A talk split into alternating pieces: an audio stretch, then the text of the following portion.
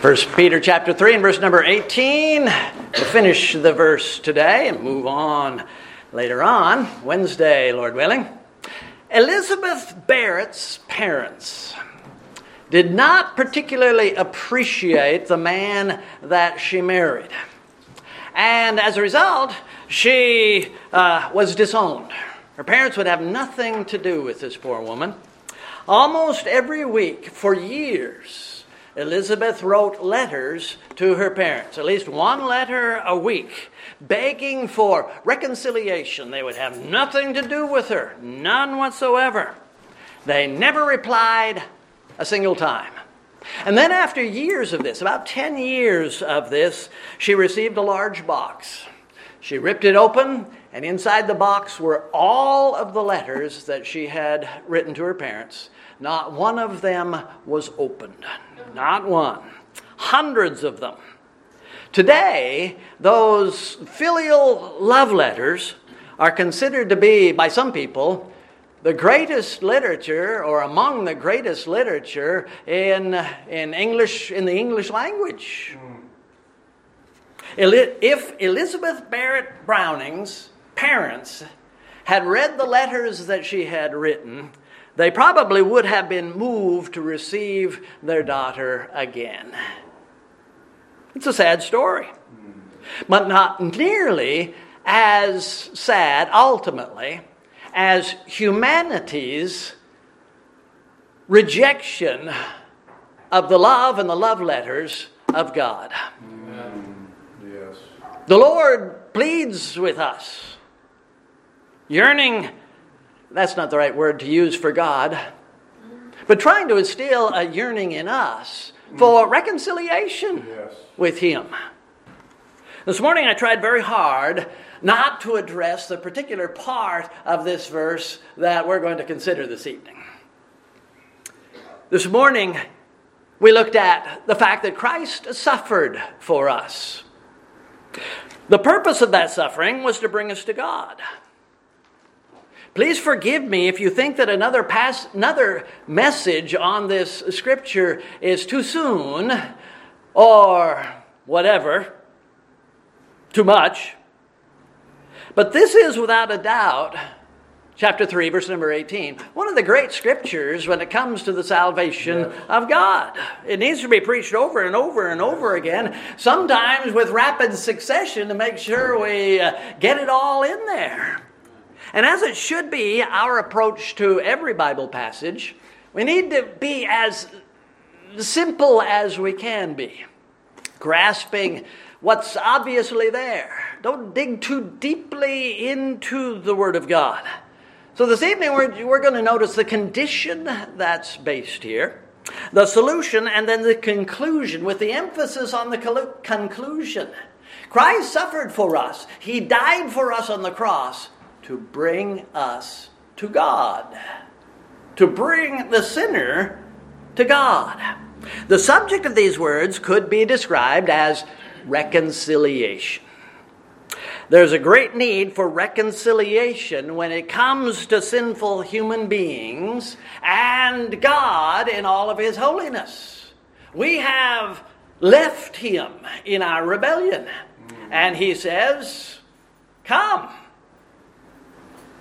before heaven, there must be hell. Before reconciliation, there must be repentance. Before reconciliation and restoration of fellowship, fellowship with God, there must be a change in our condition. Now, how does that change in condition come about? We'll get to the details in just a moment, but as we saw earlier, Christ, the just one, died for the unjust, He died for the wicked.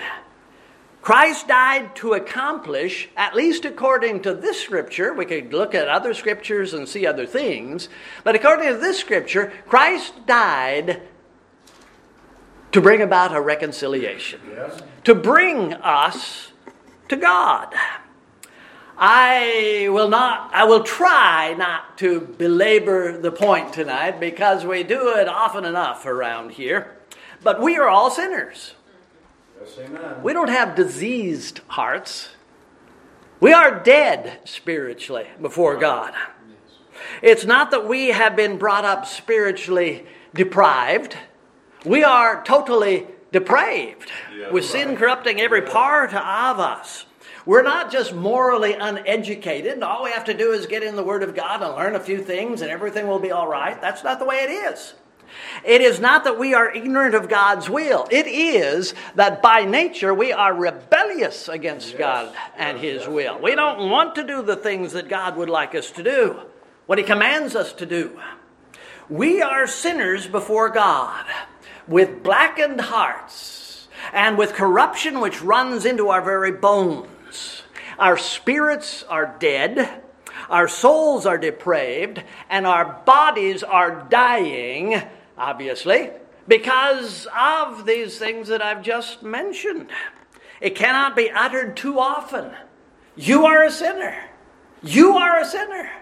You are a sinner. I am a sinner. We are all sinners before the Lord. And your finest righteousness are as filthy rags before the Lord. And your worst sins are not any worse than the sins of anybody else. We're all basically the same unrighteous, sinful people. Yes, amen. As many of you know, Judy and I used to live in Calgary, Alberta. Calgary has one of the finest uh, zoological complexes in Canada. We won't compare it with the rest of the world, we'll just say in Canada. And as you might guess, Calgary in the wintertime can get to be relatively cool. Cold. Cold. So the animals in this zoo have both indoor and outdoor uh, enclosures. In the summer, they're outside for the most part. In the winter, they're inside for the most part, although there is some leniency there, I suppose. And if you go to the zoo in the wintertime, as we often did, we got yearly passes when the kids were small, and we'd go to the zoo quite often. If you go to the zoo in the wintertime, you won't find uh, uh, the, the, the tigers outside or the bears outside. They are all in their indoor enclosures. And usually they're in groups. So we have the North American exhibit and we have the South American and the Australian, whatever. And when you go through the door to go into that uh, uh, enclosure, if you are not prepared, if your nose is not prepared, you may be shocked by the stench of that place. It stinks. Most wild animals stink. They reek on purpose. They try to stink. And they don't consider it stink. Mm-hmm. We do. To them, there is no stink or stench at all. They think that their smells are delightful. And so it is with stinking men. Reeking of sin, they are an abomination to God. But to their own noses and to their own minds, there isn't the slightest idea of how repulsive they are before God in His holiness. As we saw this morning, this verse declares that sinners are unjust, especially when compared to the just Lord Jesus Christ, the Savior. And just what does unjust mean?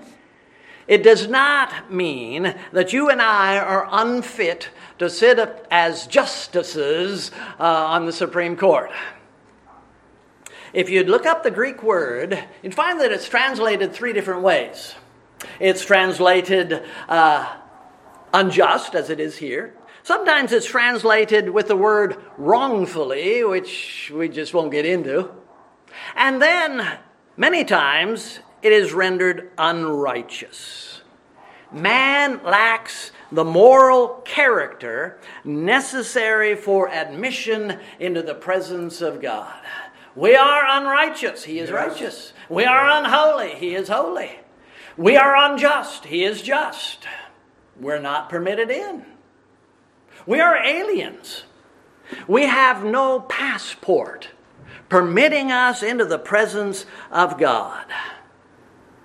Would you recommend taking one or two uh, weasels into a chicken coop? Are open and unrepented, uh, repentant uh, whores and transvestites uh, good candidates to teach kindergarten? Would garbage men, fresh from the dumpster, uh, work alongside uh, the surgical nurse uh, chopping away on Judy's finger? I don't think we'd like that. Neither is an unjust, unrighteous man fit to enter into the throne room of Jehovah. But Christ died for those unjust sinners, the just for the unjust, to open the door for us to enter into the presence of God, to bring us to God. Why did he die? To reconcile the alienated. Yes. To bring us to God. Amen. As long as unrighteous sinners live without Christ, according to Ephesians 2 and other places, they are aliens. They are strangers. They are without hope. They are without God. The wicked are estranged from the womb. They go astray as soon as they be born. They are all wicked. We are all wicked, for all have sinned and come short of the glory of God. We may pretend to draw nigh unto God with our mouths, with our tongues. We may honor Him with our lips, but our hearts remain farther from God than Spokane is from Sao Paulo. Here's our condition we're sinners, unjust and alienated from God. And it doesn't matter what our particular sin looks like to our neighbors. Hmm. Some may look at you and say, You're a terrible person, and another person uh, doesn't see it quite that same way. It doesn't really matter. What matters is God's opinion of us, how He sees us, all of us, including the neighbor who's pointing his finger at you, is a sinner before God. But there is a solution. Christ hath once suffered for sins to bring us to God. Notice that according to this verse, technically, Jesus did not die for the sinners. According to this verse.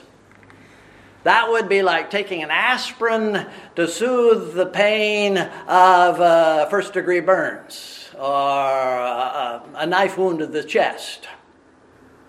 Yes, there's a sense that Jesus died for us to correct the condition that we are in.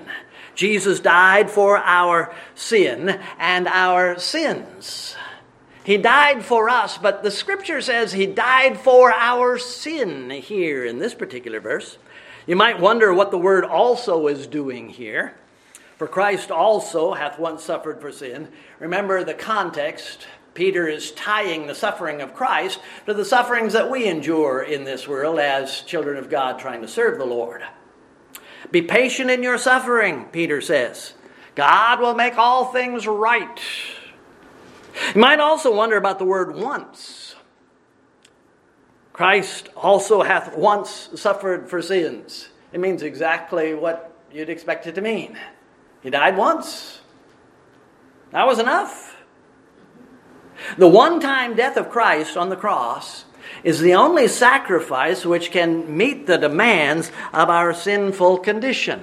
And the constant re sacrifice, re sacrifice, re sacrifice that is found in some churches is an abomination to God. Yes. There are whole chapters in Hebrews which deals with the fact Christ died once and it was enough. Let's just trust what the Lord has done for us. He died once on the cross to bring us to God. Now look at again at the word suffered. We considered that this morning, but I didn't get into the Greek. It's the word pascho, which is from where the English word passion originates. Have you ever been to a passion play? How many have been to a passion play? You've been to a passion play, haven't you? No. When my parents moved our family from Calgary to Omaha, Nebraska, the nearest mountain uh, was in the Black Hills, the Black Hills of South Dakota. And every year in the Black Hills, there is a passion play. It is a play, it is a long skit. People in the neighborhood get together, they learn their lines, they practice their parts, and it is a depiction of the sufferings of Christ and his nailing to the cross. It is uh, a show, but it points to the sufferings and the death of Christ, and it's called Passion Play. He died for our sins according to the Scriptures. He suffered passionately for our sins according to the Scriptures. He didn't just hurt for our Scriptures or our sins. He wasn't uh, embarrassed because of our sins. He didn't just lose his job because of our sins. He suffered and died for our sins. He suffered for our sins, and in the course of those sufferings, he gave his all. His death was very, very real. His blood was poured out on the ground under that cross, on the top of Calvary or Golgotha. And as I said this morning, he suffered inexpressible pain and grief for our sins. A man was describing to his young daughter one day the sacrifice of the Passover lamb. Well, this young lady had recently been to a petting zoo, and she'd come face to face with a lamb. Is there anything cuter than a lamb? Maybe a goat, I don't know. They're pretty cute. And as her father was describing the sacrifice of the Passover lamb, she started to bristle. She angrily declared, I don't like killing lambs. Later that evening, the dad was thinking about that. If his daughter was repulsed by the thought of the slaughter of an innocent lamb, how must the Father of lights have been repulsed by the grisly death of his absolutely innocent son. And how God must be repulsed by our sins, which necessitated the death of God's own Son. There's no other way to be reconciled to God but by Christ's sufferings. But why would the Lord even be interested mm. in reconciling us to Himself? The only answer is grace. Yes, amen. Then Peter tells us that Christ was quickened by the Spirit. That speaks of life, of Jesus' resurrection. I hope that it's sufficient to say, if Christ be not raised from the dead, your faith is vain, and ye are yet in your sins. If Christ be not raised, those who are asleep in Christ will forever sleep in Christ. Christ died for our sins according to the Scriptures, and he was buried, and he rose again the third day according to the Scriptures, that we might have hope, that we might have life, that we might be brought unto God. There's the purpose to bring us to God. There are a lot of perfectly correct theological things which are not said in this verse. It doesn't say, for example, that Christ died that we might have forgiveness of sins, even though that is absolutely true. It doesn't say that we might become the sons of God, adopted into the family of Jehovah, even though that is true. This doesn't say so that we could go to heaven and escape hell.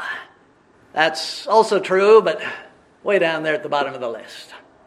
This verse says that Christ died for our sins that he might bring us to God. Doesn't say anything else here. If you took my wife away from me, I would be half a man, a shell, a pupa. But that's only looking at David Oldfield from the human point of view. My spirit and soul were created to fellowship with their Creator. And so was yours. All of ours. This is why we were created. And as long as we live without Christ, we live without God. Mm. If we live without Jehovah God, we live outside the purpose of our creation in Adam. Without the Lord, we are half men and half women. We are shells, we are husks, we are hulls. We're nothing. By nature, now, because of sin, we are aliens and strangers from the Lord and from the promises of God. That is because our sin, our unjustness, has brought about a spiritual death and broken that connection that we had with our Creator. But Christ suffered for sins that he might give life and restore, once again, that fellowship with the Father, with God. He died that we might be reconciled to Jehovah. Paul wrote to the church in Colossae and reminded them of their return to the Lord. And you that were sometime alienated and enemies in your mind by wicked works, hath he now reconciled. There you were, but here you are now. How did that occur? Christ created peace between the holy God and the sinner yes. through his sacrifice. And this is the point that I would like you to remember this evening. I hinted at this morning. There are mistakes that are often made when it comes to evangelism. For example, we put too much of salvation into the context of heaven. Don't you want to go to heaven? Don't you want to go to heaven? Well, that'll be a great thing. You go, uh, trust Jesus, ask Jesus to come into your heart, sign this little decision card or whatever, and then uh, 40 years now from now, when you die, you can go to heaven. That's not the gospel. Too little do we talk about the prodigal who came back to the Father. Too little do we talk about the Father in the light of the prodigal. The Christian life is not just justification. The Christian life is not just the uh, proper accounting that our sins are now covered by the blood of Christ. It's not just regeneration, a new life. It's not just a mansion in heaven. What man needs is reconciliation and communion with the most holy God, Jehovah.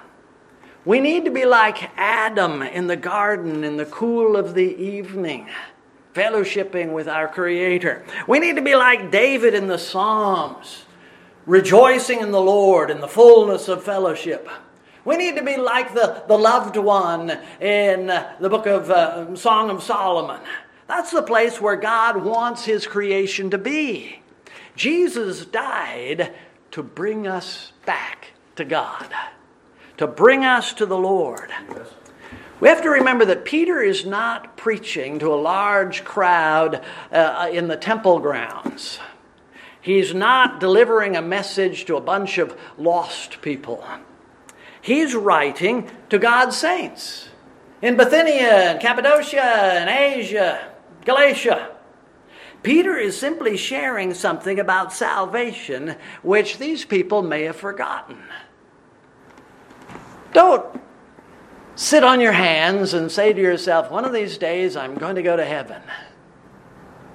Salvation is about today's fellowship with today's God. Amen. It's for now. The modern preacher has two responsibilities to preach the gospel to the lost and to teach the blessings of the gospel to the saved. Peter gives us an avenue to do exactly that. For Christ also hath once suffered for sins, the just for the unjust, that he might bring us to God, being put to death in the flesh, but quickened by the Spirit. And with that, I'll stop for the